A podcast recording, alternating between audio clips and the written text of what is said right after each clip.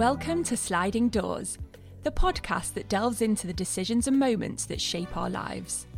I am Jenny Becker, and throughout my life, career, and relationships, I've always been fascinated with the notion that everything happens for a reason, alongside my love for the 90s movie classic, Sliding Doors. Have you ever really thought about those moments that shaped your life? Those decisions that could have gone either way in the opportunities presented to you? What if you had taken that job or told that person in high school how much you liked them? Each episode, I will talk to some amazing people from all walks of life and chat about their sliding doors moments. We will reflect on how a decision or moment changed the course of their lives and how things might have looked if they had never happened. Hey, it's Paige DeSorbo from Giggly Squad. High quality fashion without the price tag? Say hello to Quince. I'm snagging high end essentials like cozy cashmere sweaters, sleek leather jackets, fine jewelry, and so much more. With Quince being 50 to 80% less than similar brands. And they partner with factories that prioritize safe, ethical, and responsible manufacturing. I love that. Luxury quality within reach. Go to quince.com slash style to get free shipping and 365 day returns on your next order. Quince.com slash style. There's never been a faster or easier way to start your weight loss journey than with PlushCare. PlushCare accepts most insurance plans and gives you online access to board-certified physicians who can prescribe FDA-approved weight loss medications like Wegovy and Zepbound for those who qualify. Take charge of your health and speak with a board-certified physician about a weight loss plan that's right for you. Get started today at plushcare.com slash weight loss. That's plushcare.com slash weight loss. plushcare.com slash weight loss. Spring is my favorite time to start a new workout routine. With the weather warming up, it feels easier to get into the rhythm of things. Whether you have 20 minutes or an hour for a Pilates class or outdoor guided walk, Peloton has everything you need to help you get going.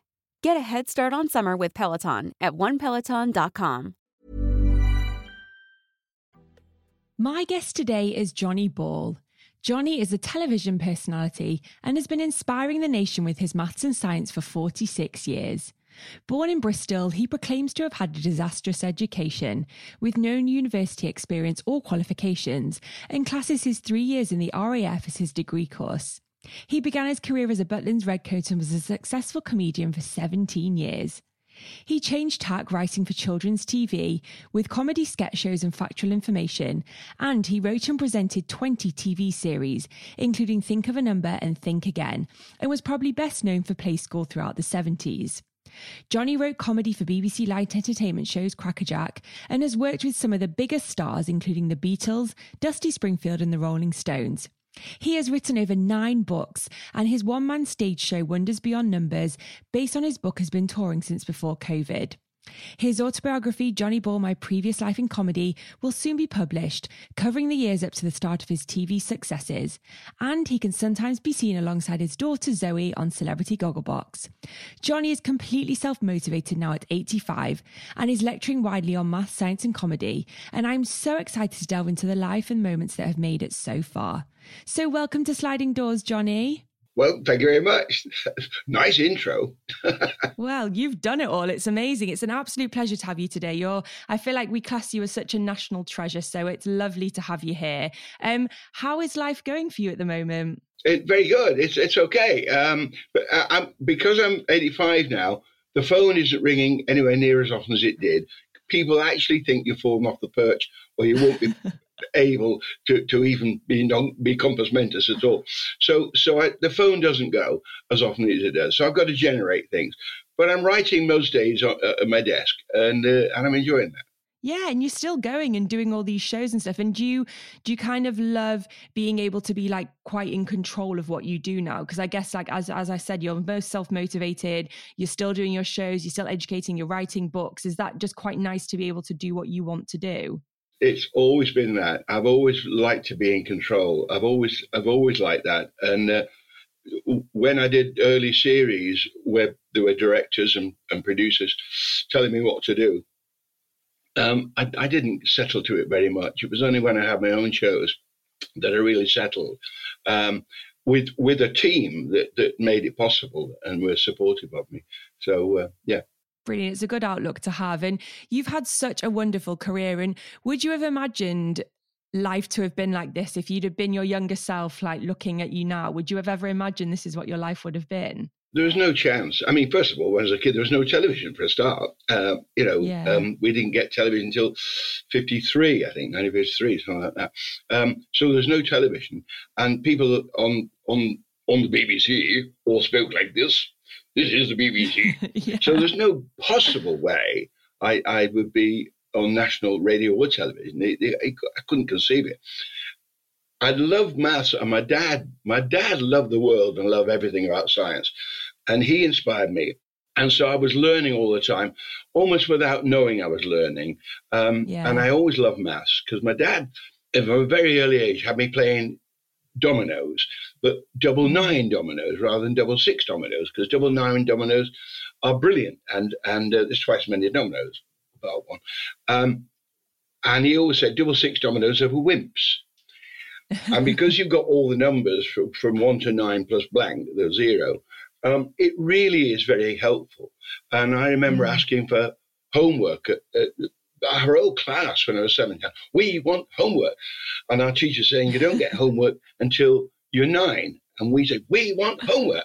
So he gave us homework at seven and gave us Wow. sheets with a hundred sums and say, If you do 10, I'll be happy.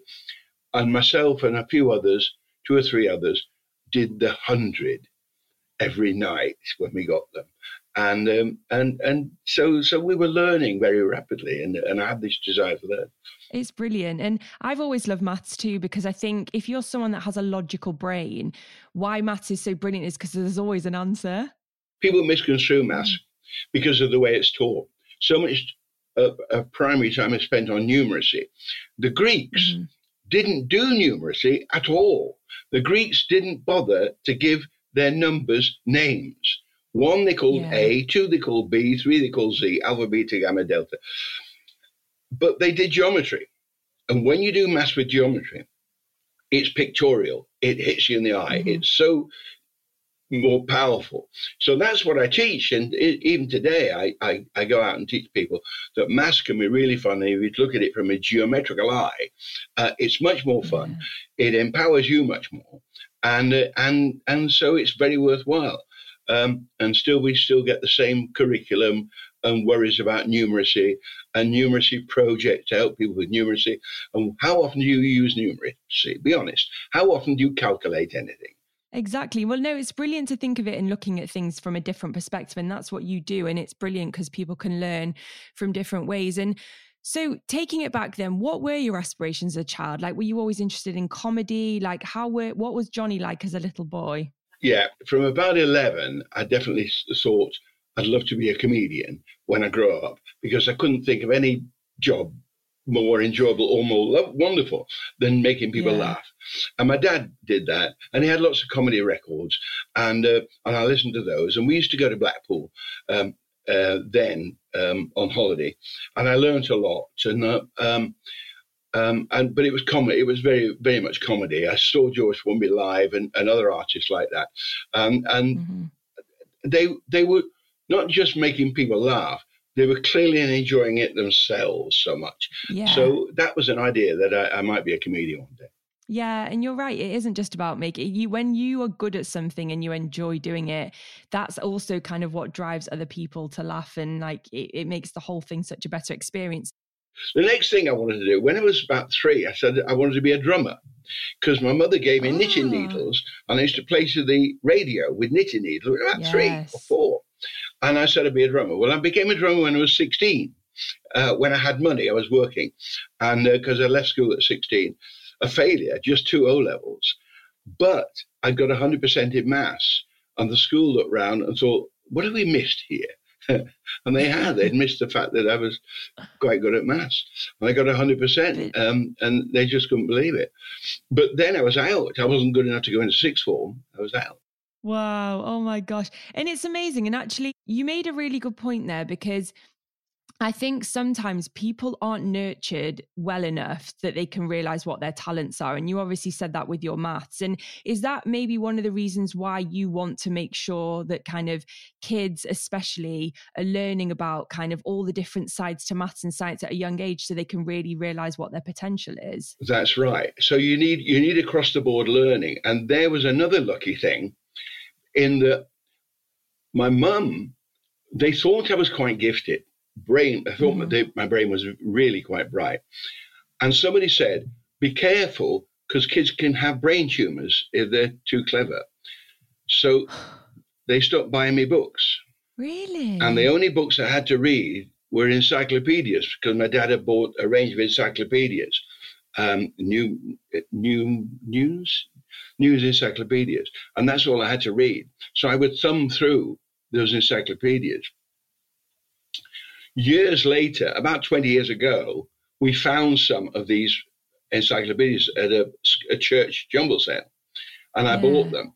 And when we brought them home, my wife turned to one page and I said, Right, hmm, turn over the next page and it's going to be the Taj Mahal. And she turned it over and there. Yes, you remembered everything. I just knew. So, so you see, I had educated myself with it by mm-hmm. absorbing mm-hmm. so much, you know. I love that you can kind of remember how you taught yourself. And it's again, it's inspiration to people. You don't, you know, I think these days, hopefully, school is a bit more creative and a bit more, you know, teaches kids in different ways and not just kind of the academic way and they can learn what they're good at and also you don't you can learn what you're good at at such different ages you don't have to know what you want to be when you're five years old um, and I spoke in the introduction about kind of all the amazing people that you've worked with throughout your career. In terms of you yourself, who who's kind of the best and most kind of exciting person that you've ever worked with? I think it has to be Harry Secombe. Harry Secombe mm-hmm. was hysterically funny and a brilliant singer and and a great oh just a one a natural wit and and a, a joy to be with I start when I was a comedian. I, I was asked to do forces tours, and I did the first one, and it went very well because I've been in the forces, and now I'm I'm uh, uh, what 26, 27. and I mm. went back to the forces, and I just I was at home again, you know, and yeah. so I worked at the forces. Um, the forces always tell blue jokes and dirty jokes, you know, and swear a lot. But, but I, mean, I didn't do that because we gave them shows from England as we traveled around mm. the world. I went to Singapore a couple of times, first time with Harry Secombe, and that was wonderful. You know, we worked to 4,000 Navy twice in one day, 8,000 wow. in one day in, in a big open air arena. And, and it was tremendous. And Harry became a great friend um, yeah. because I read humor tremendously and I, jokes would come out of my ears, you know, not just the ones I used but all kinds of jokes for all kinds of situations. So I wrote for him. He had a record come out. He record, I said, I said, he said, how can I sell my record? I said, tell him it's plastic, folk. You can play it in the bath. it's even got a hole in the middle. Let let the water out. Amazing. I, I, so he paid me for those jokes, and I gave him the yeah. money back. I said, "No, no, I'm learning more from you than you are from me." So, uh, so That's we brilliant. became great friends for a good few years. Yeah. And you briefly mentioned your lovely daughter, Zoe. How does it feel then to see her be such a successful broadcaster? It, it's lovely. It's lovely. I remember when she was about 13 or 14, I said, What are you going to do, Zoe, for a career? And she said, I might be quite fancy air hostess. I said, Oh, a waitress on an airplane. Very good. And she went, oh, what have I said? and she realized, so she started, and all the time she wanted to follow me. No question, she wanted to follow me in television. Yeah. And she did. And it was lovely because when she started, uh, she, after sixth form college, which was rubbish, she, she studied boys for two years, and then um, and then she went straight into, into the business. I had a phone number for a director for a um, a summer kids' summer show, Saturday morning. Mm-hmm. And they said, sorry, we've got the crew from last year. We don't need any more. Try ITV. So they, she said, no, sorry, we're full. Hang on, B Sky B are doing one as well. And they're doing Saturday and Sunday, and they knew. And she got in with them. And yeah. at 18, nearly 19, she was she was actually in television and, and started. And when Chris Evans first saw her, he said, she's going to be the next star. No, Um, yeah. And uh, and so it was lovely. It was lovely, and it, it, she's a different performer to me. So so it, it was it was lovely to see very lucky. But that's what's nice is, is isn't it? It's an adaptation of broadcasting and what she's done, and it just must be so lovely for you to see her flourish in what she does. Um, so before I go on to talking about your sliding doors moments, I wanted to ask you. What are your beliefs when it comes to the sliding doors theory? So, the idea of luck, fate, timing, coincidence. What are your personal beliefs? It, it's it's right. I worked with Bud Flanagan, and Bud Flanagan was an old comedian who sang, Who do you think you are kidding, Mr. Ah, okay. If you think old England's done. He didn't write it, but he recorded that only six months before he died. And I did the last television with Bud Flanagan. And he said mm. to me, he said, Are you nervous? It was my first big television. I was comparing an hour and a half show, Christmas Night Spectacular for ITV in 1967. And he said, Are you nervous? I said, I'm a bit. And he said, he said, This business is 10% talent, 90% luck. I said, Oh, right. Mm. So then he got up and they asked him to rehearse. And within three, four minutes, he had 40 people crying. Wow. And that's what you do with 10% talent. He was yeah. just he was just all talent, really. But it's so simple, so simple. No skills, just the ability to be a, a wonderful human being. And and to try and do that and try and be yourself was lovely. So as a comic, I was myself. And now mm. in children's television, I'm still being myself, now talking about maths and science. So that it was a lovely way to have come. And I was so thrilled with that, that, that I could do that. And I wasn't being knocked into shape like an actor who has to become this kind of character or this kind of character uh, from time yeah. to time. I, I, I, was always me, and it was so. It was I just had a charmed life. That's what I've had. Yeah. It's lovely to hear. And so, do you believe then that kind of the luck comes your way and then you kind of mix it with your talent? But yeah, and then you get hit in the nose. You, you know, it, it, it, then it hits you in the nose.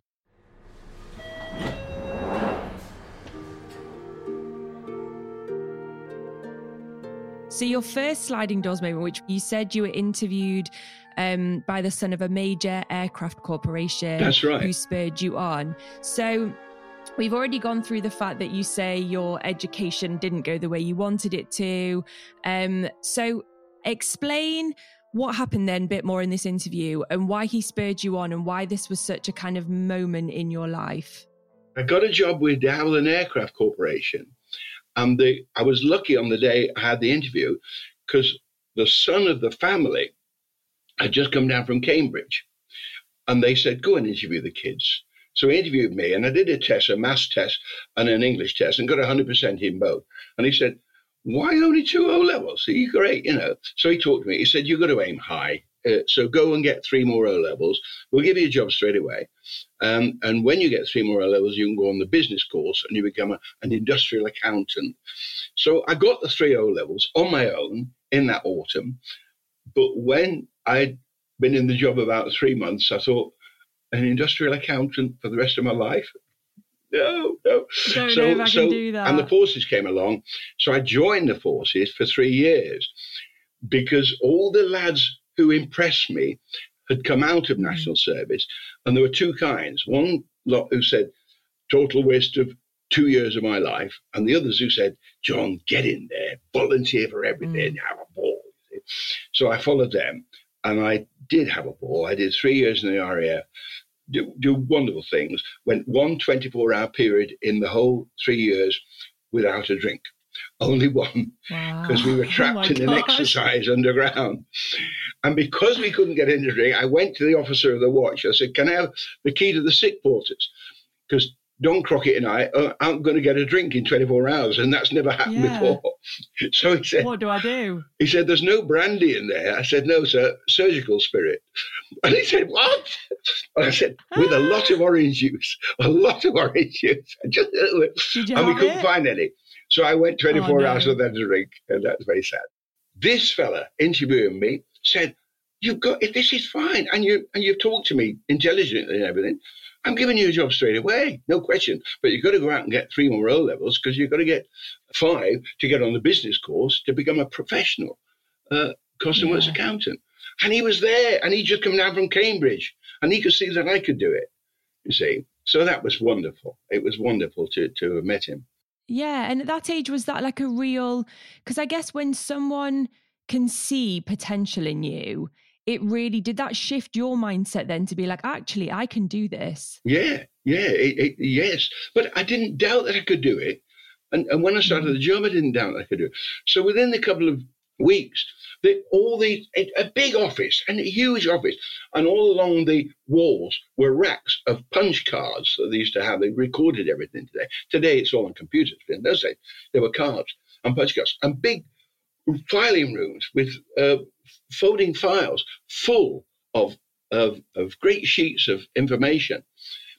But they were going to electronics and they were mm. still they were still talking about what they'd done for for the Second World War. So the girls are doing the filing, and I, when I joined them, we realized there was no room for the new stuff because we couldn't get rid of the old stuff. So I went to the boss and said, I'm sorry, your filing system is a mess. It's got to be sorted. And he said, Well, I don't know who can do it. I said, Well, I'll do it. So within um, two months, I was this for this company, this big company, about two and a half thousand workers in this factory. Wow. And I'm reorganizing the filing system within about three weeks with the girls, and we all sorted it out. Um, so I had tremendous energy. And my dad's belief, but my dad was only an iron founder, you know, but he had mm. belief in things. So, so yeah, and then I was away. And when I went in the forces, oh, I just loved it. Now I love the camaraderie and I loved every aspect of it. Um, but I loved doing the job well. And that was yeah. the important thing. And that's what that job taught you. Yeah to identify every aircraft on a radar screen and know exactly what it was, where it was going from, where it was going to, who it, if it was military, who it belonged to, what speed it would do, what it was going to do today.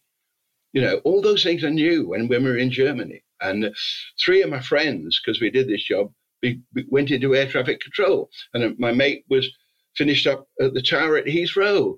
I could have gone that really? way as well, you know. Yeah, you could. That what if moment. It was just it was just wonderful that everything I took on, I felt I could do with two O levels. Yeah. but also, so this is why this is such a life changing moment for you because I guess you know if you hadn't have been interviewed by that guy on that day, he was really kind of someone that you know he wasn't the person that made you you know, do the A levels because you were clever enough. But he really planted that seed in your head and kind of started that time for you. And what would have happened, do you think, if you hadn't have been interviewed by him, if he hadn't have given you that job, where would you have gone? Well, well, I'd done two months searching for jobs with nobody of any inspiration or any care who even offered me a job. I'd done two months of that, virtually every day going to companies and being rejected. So that he was he was wonderful, and he just come. It's because he just come down from Cambridge. You know, he he he. So he just finished his education. Now he was the son of the governor of this the de Aircraft Corporation. It's a big firm, and but he because he had such a wonderful uh, out outlooking uh, view of the world, and he loved it. And he saw my energy and latched onto that, and it was lovely. You know, two other people he gave jobs to at that time, they they went on to be very well, and he did the same for three of us. Um, so so that was the start. Then the forces. That was my that was my university because I did everything yeah. university students did. I did everything. I would tore down signs and put them up elsewhere. I did all the silly things. Got drunk out of my mind, you know, absolutely out of my skull quite a lot of time. With but at the same time, did the work, which is mm. what you've got to do at university. You've got to do the yeah. work, and, and I, so I did that for three years of the RAF, and they paid me to do it. So I always had beer money. Yeah, and that was that was wonderful. The point you made there is so interesting because people have the power to change other people's lives. Taking a chance on somebody, seeing potential really, really does. And, you know, if that guy hadn't have seen that in you and spurred you on, you know, you wouldn't have gone to work there. Maybe you wouldn't have even gone into the armed forces and gone to work for the RAF. What do you think? Do you think you would be doing if you hadn't have got that job? Do you think you would have gone into the RAF?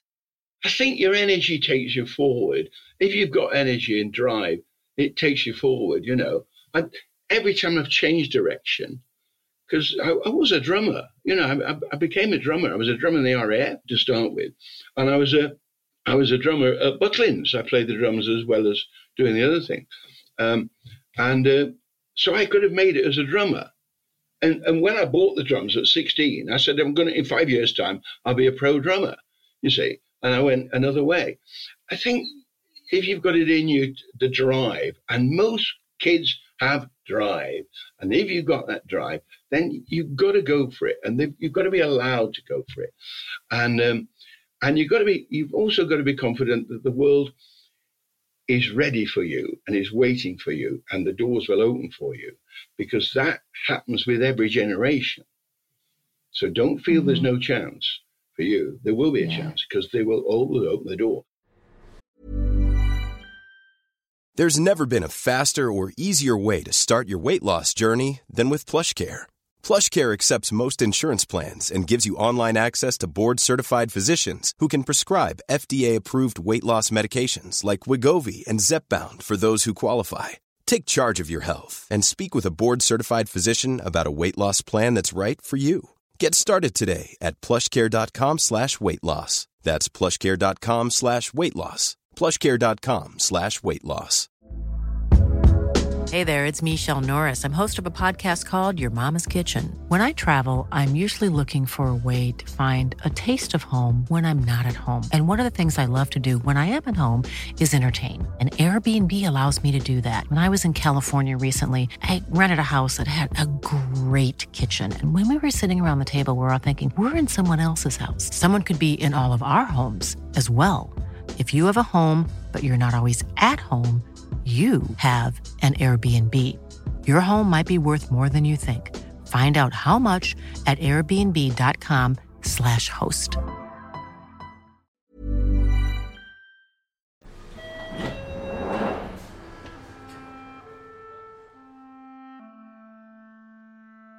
So, on to your second sliding doors moment, which you said in 1967, the Val Doonican TV show Everything Went Wrong to 90 million viewers. So, this sounds like a great moment because it sounds like it kind of really changed your life, but also 90 million viewers, even today, is a lot of people. So, do you want to just go a bit more into exactly kind of what happened then so you said before that you know you were working somewhere else you didn't you didn't really know if you could go on the show but kind of this opportunity came up I, I, I got loggerheads with my agent. I had a very good agent. When I turned pro in 64, I had, I think, nine nights off in the year. Wow. I did over 100 miles a day in my minivan in that first year as a comedian because he was very, very good at booking. And he had a good stable with me and, and, and a few others.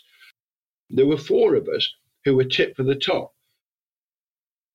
They got into theatre working with uh, the, the bachelors, um, three, and they got into theatre and they prefer theatre to, to cabaret and clubs. I preferred the clubs because I like working 30, 40 minute spots. And in theatre, mm-hmm. you get 12 minutes top whack, and I couldn't stand it. So I didn't take to theatre, and I was happier in the clubs. I went to see the producer of the Val Doonican show, taunted him, did, did a couple of simpler jokes, and he said, I'll fit you in. A week later, I got a call on a, on a Monday, you're on the Val Doonican show on Saturday. I said, what, what, what do you mean I'm on the Doonican show? I've, I've, got a barring clause with ITV, so I can't even do it. He said, I've got you out of the barring clause, my agent said. I said, no. I said, this Saturday. I said, but what about rehearsals? And my agent said, I've got you out of rehearsals because you don't need them, right? And you're working at a, a, pub in, in Manchester. I said, we'll go down on Saturday. It was live on Saturday to 19 million viewers. When I got there, it was an hour and a half. It was now half past five when the producer first saw me and opened the script I'd sent, read it, and said, This isn't the stuff you did when we met. And I'm not sure I like it. And we're an hour and a half away from this live show. So oh, we went down for rehearsal, and halfway through the rehearsal, they cut the time because they had to split for something else. And I didn't do a full rehearsal even once of the spot I was going to do. And then an hour and a half later, to 90 million viewers, I went out to do this spot. Did the first gag, got a small laugh. Second gag got a laugh. And the camera broke down. 19 million oh, no. viewers live, and the camera broke down. Because I'd done television, children's television, I understood the camera broken down because the way he behaved. Spun to another camera. The other camera looked at me. I said, That's fine. I like this camera better because now I can see the audience. This is all live, you know, and your brain. Yeah, so I moved towards this other camera because I like the angle better. And I stepped out of my light. I was in a pool of light. And now I'm working in the dark to a cameraman and a director who've never seen the act live to 90 million viewers. Towards the end, I do a joke about a boy, a little boy, and I go down to become the child. And the camera doesn't move. And eventually the camera goes, Oh, I think I should move. So it moved down. and as it moved down, I popped up for the end. And that was the end. And it was the biggest disaster you can ever imagine. And that really put paid to my thoughts of being a comedian on television. In the end, it was the best thing that could have happened. So you explained kind of what happened on the Val Doonican show with the camera going wrong and everything went wrong that day for you. Um, but you kind of managed to turn it around with the camera not working and kind of make it comical. How did that show change? How did that show change things for you and change your life? Like, was it kind of a pinpoint moment where, you know, after you'd been on that show, things seemed to be slightly different for you? It changed my life and the, the agent said, I don't know as much I can do at the moment. So for a year, I couldn't do anything. I'm still doing the clubs. The clubs still still use me, and it was it was fine. Um, and I did lots of things in the clubs, but but I wasn't offered anything more in television. But I started doing play school, and I yeah. found the thing about play school for under fives. The reason I took the school job because I thought it was for crackerjack you know, I got an interview and I thought, for children's television, it must be crackerjack if they're talking to a comedian. So I knew I'd got the job when I got the interview. In two minutes, he said, Oh, you're going to be wonderful in play school. And I said, What's play school? And he told me. And he persuaded me to do the audition to do it. And I did the audition, and I was the only person who got the job. But I was the only person who didn't need or want the job. And that mm. often happens in the business. And uh, yeah. but once I'd done three weeks of it, I saw the integrity of the people who wrote those children's programs. It, they really had all the integrity of the world, and it was for under fives. I, after th- doing it three weeks, I was no longer embarrassed. So I'd be in the clubs and people say, "Still doing that play school, John?" And I say, "Yeah, still watching it." Yeah, yeah, exactly. And if they if they heckled me, I say, oh, any, another word from you, and you're going through the square window. Okay. Yeah. And I get away with that kind of thing. So it was all right. And then I, I loved it. And I loved the integrity of the people.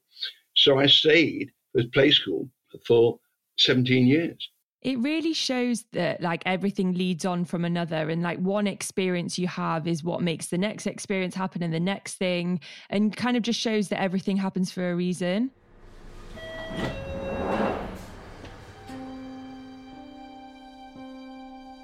I want to just touch on your third sliding doors moment. So you said um, in 1974, my neighbor said you shouldn't be doing comedy, you should be doing factual information for shows on TV. Um, so you've said that this was kind of a really big turning point for you. Um, and I just kind of wanted to go into it a bit more in the sense of do you think if you'd not have had that conversation with them or kind of had that that kind of spark put in your brain that you would have gone into it? I had a neighbour. We moved to, to London. My first marriage was uh, not good from the very start. And the only solace was Zoe, you know, dear mm-hmm. Zoe, my wonderful daughter.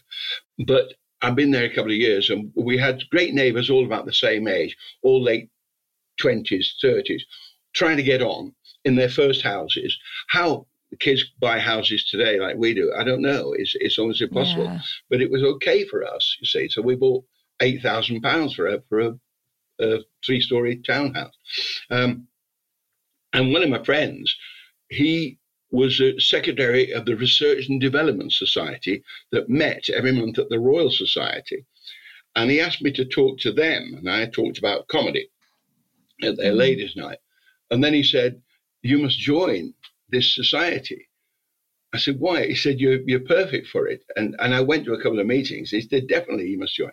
So I joined, and I got the the form, and it said, "Welcome, you you are you have joined an illustrious society, essentially for the captains of industry." I was a stand-up comic. I was doing under fives television, and suddenly I'm joining this elite group. And every time I went to meetings, I seemed to come up with a, a question, as they say, as the Americans say, out of left field. On the whole mm. meeting, go and go off a different direction. They were always talking about finance and what is possible financially, and I was talking about what's possible scientifically, and and change the whole thing. So here I am, and this neighbor of mine, Basil, Basil Peters, he said, You shouldn't be doing comedy. You're funny, but you, sh- you should be doing science on television, maths and science.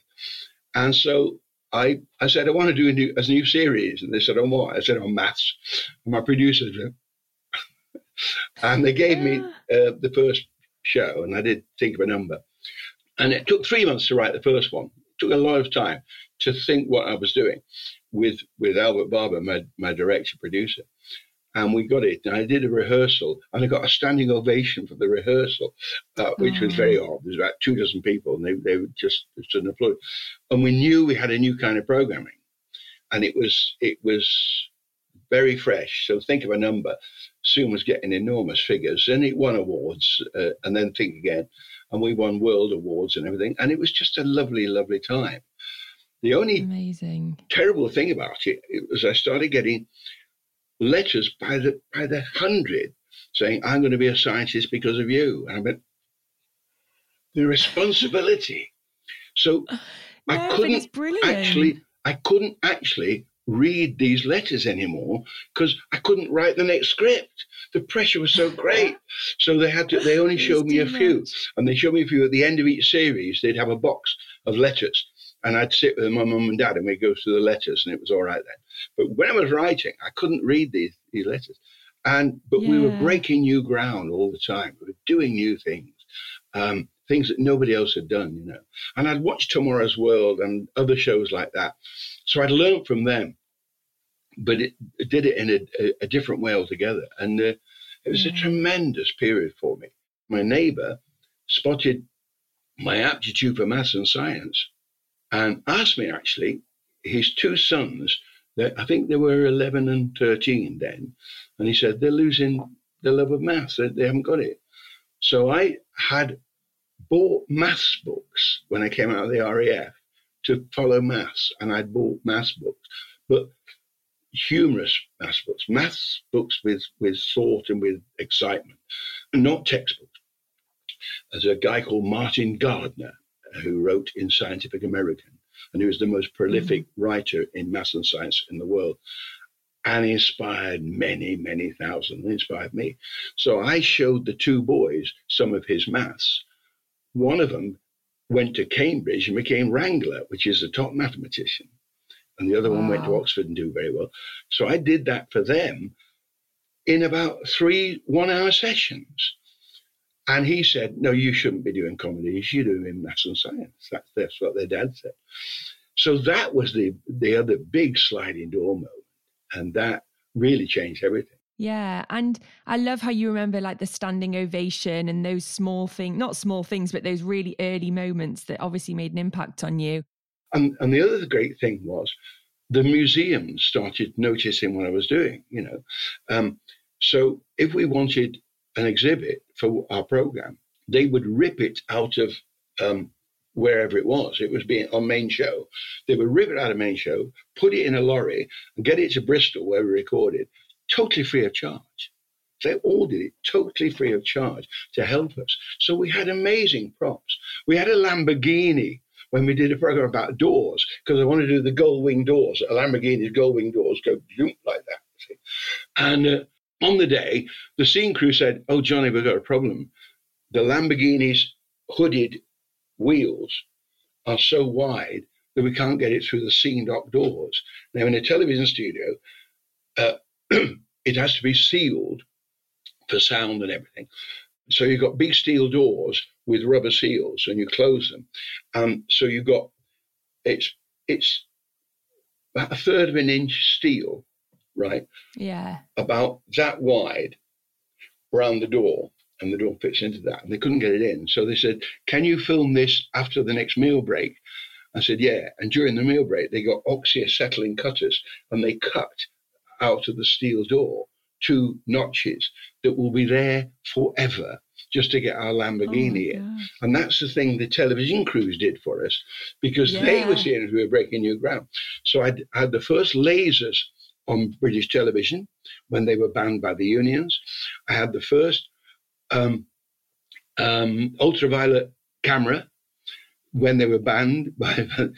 I produced um, expanded polystyrene, and nobody knew what we were doing. We got away with that with an audience of 80, and me mixing the polystyrene and then say, I'll leave that and, and go over here.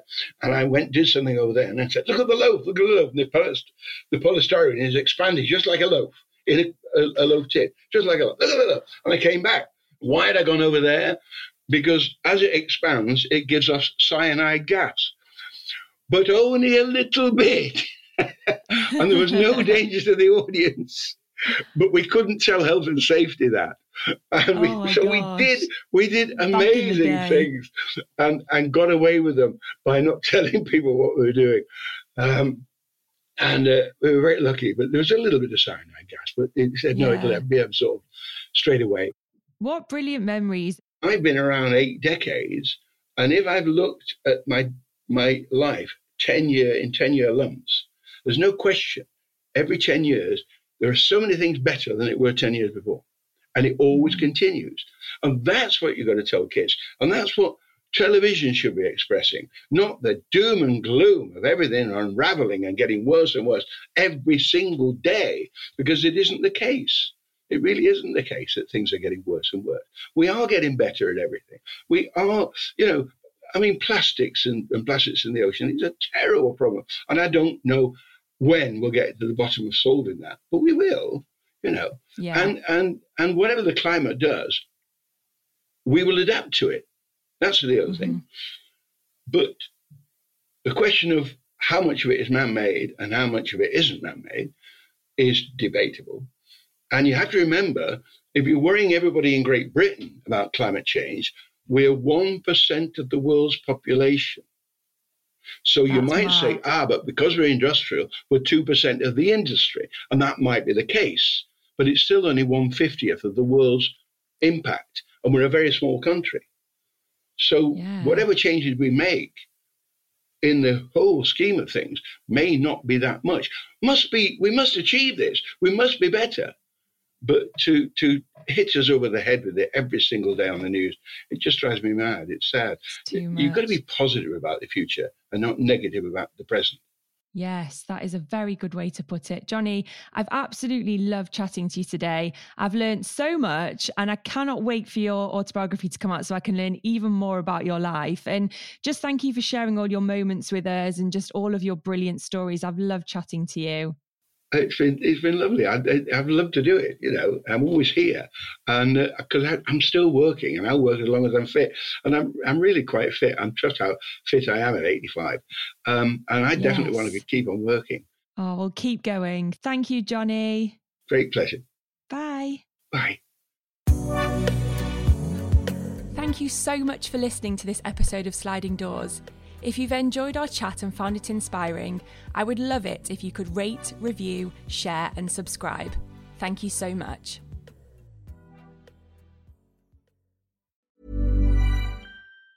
Planning for your next trip? Elevate your travel style with Quince. Quince has all the jet setting essentials you'll want for your next getaway, like European linen, premium luggage options, buttery soft Italian leather bags, and so much more. And is all priced at 50 to 80% less than similar brands. Plus, Quince only works with factories that use safe and ethical manufacturing practices. Pack your bags with high-quality essentials you'll be wearing for vacations to come with Quince. Go to quince.com slash pack for free shipping and 365-day returns.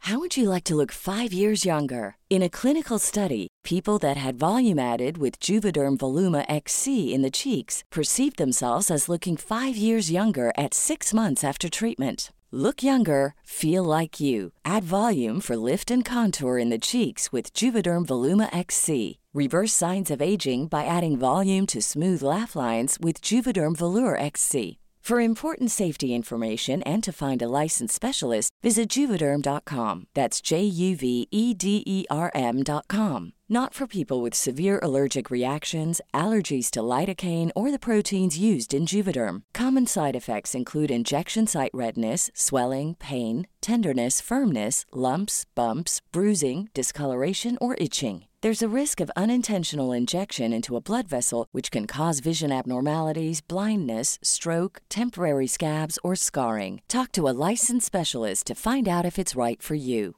Hey, it's Paige DeSorbo from Giggly Squad. High quality fashion without the price tag. Say hello to Quince.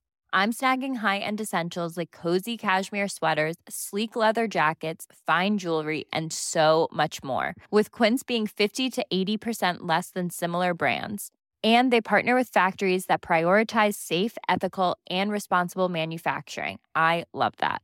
Luxury quality within reach. Go to quince.com slash style to get free shipping and 365 day returns on your next order. Quince.com slash style.